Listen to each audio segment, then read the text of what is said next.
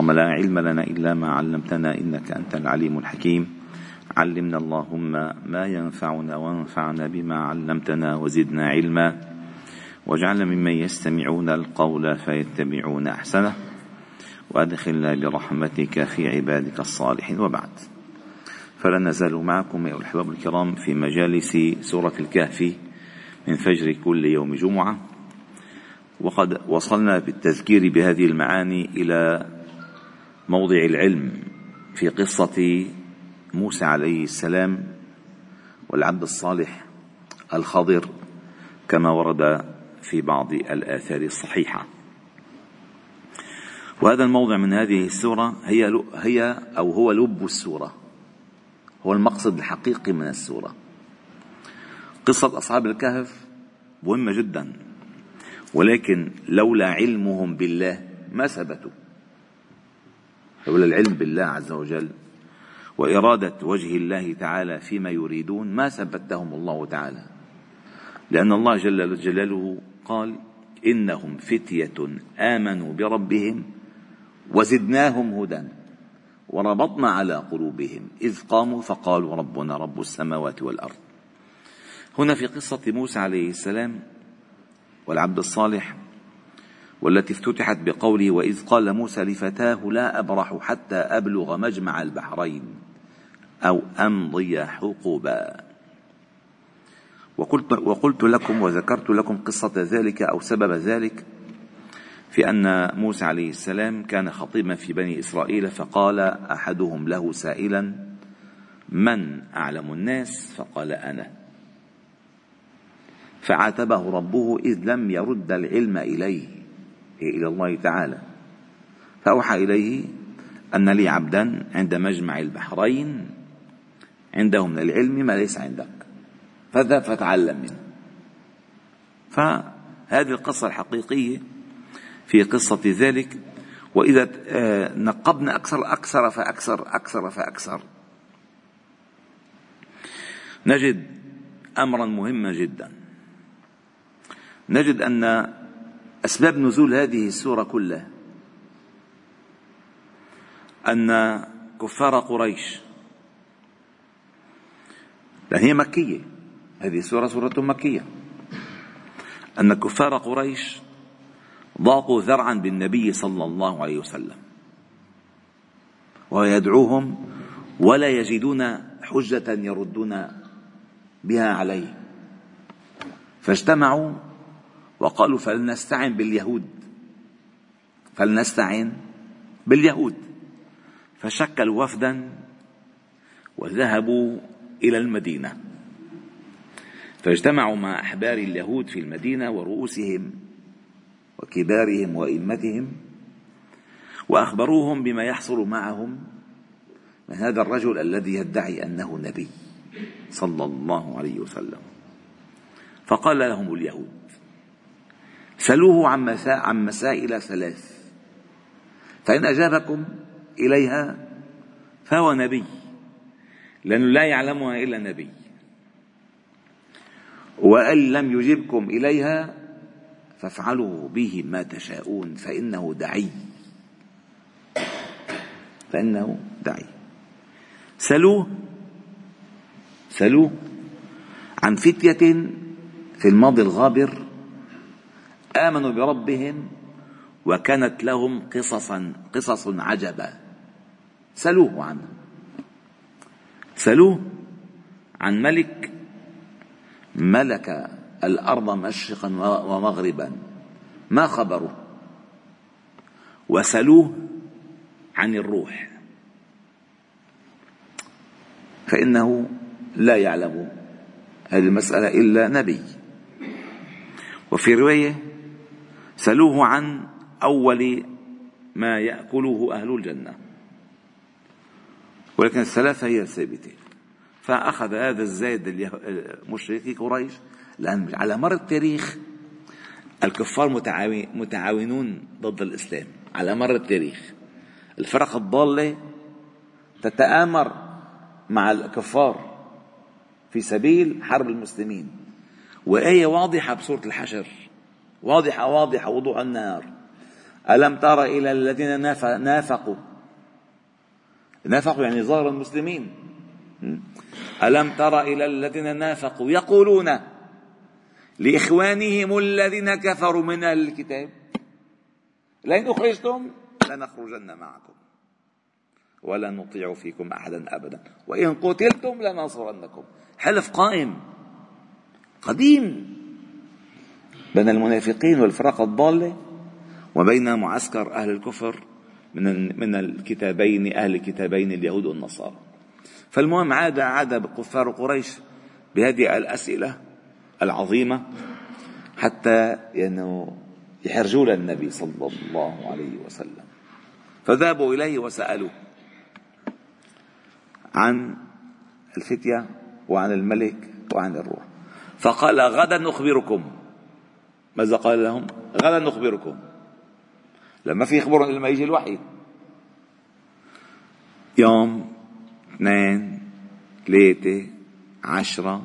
خمسة عشر سبعة عشر وما اجى خبر فبدأ المشركون ينفشون ريشهم ها والله سلم دايتكم يا يهود سلم دايتكم وبدأ من عنده زعزعة في الإيمان أو فات للموضة أو للتبعية يهر ما خبرنا شيء ففي آه، آه، صباح الثمان عشر نزل الوحي ونزل بقوله تعالى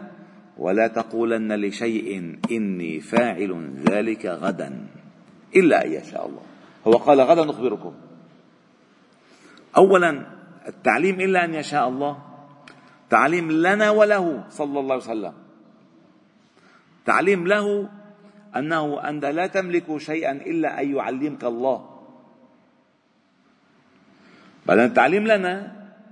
أنه لا ينبغي أن نظن أن أحدا يستطيع أن يخبر بشيء إلا أن يخبره الله فهو نبي يوحى إليه ليس من عنده وتعليم له ولنا ألا ننزع مشيئة الله عن أي فعل في أي في أي كائن كان إلا أن يشاء الله نحن لا نستطيع أن نفعل الشيء إلا أن يشاء الله لنا أن نفعله ولا تقولن لشيء إني فاعل إني فاعل ذلك غدا إلا أن يشاء الله فأنزلت هذه السورة أو هذه الآية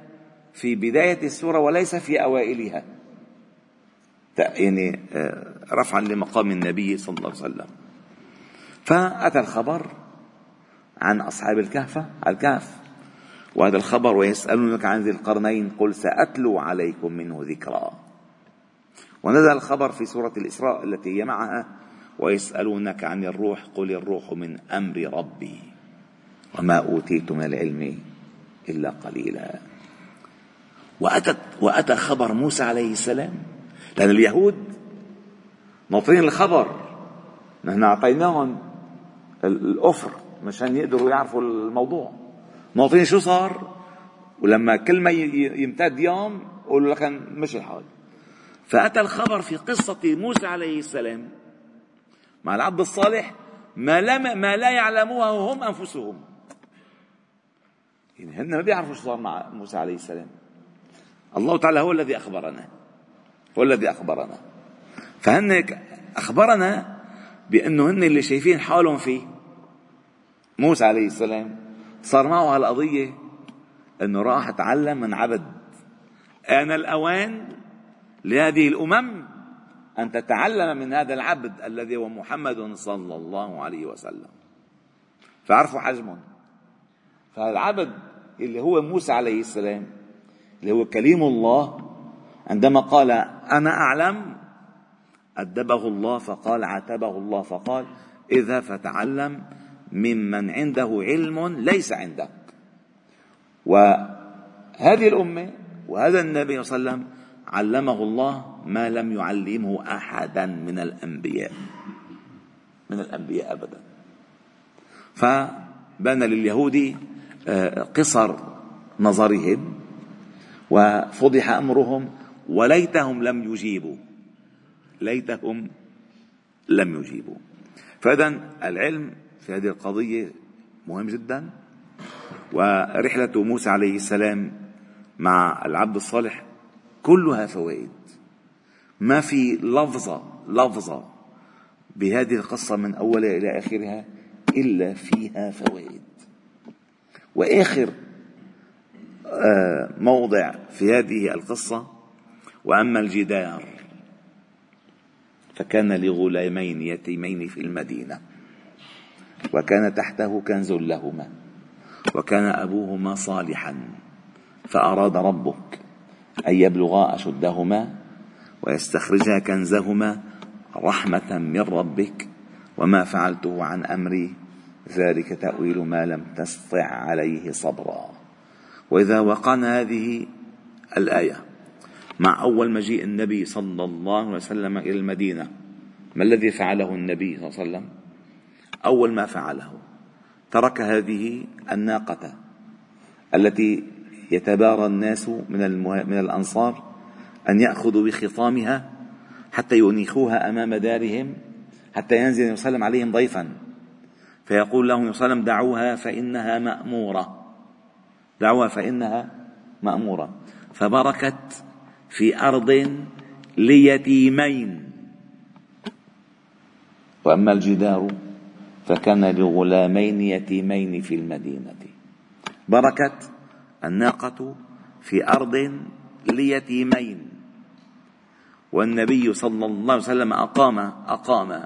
في هذه الأرض التي لليتيمين أقام بها أهم صرح ديني في العالم وهو المسجد النبوي الشريف وهذا المسجد النبوي الشريف هو بمقام السد السد الذي أقامه ذو القرنين ليضرب به أمواج الفساد كما أقام ذو القرنين السد أقام صلى الله عليه وسلم هذا المسجد العظيم الذي قال في لمسجد أسس على التقوى من أول يوم أحق أن تقوم فيه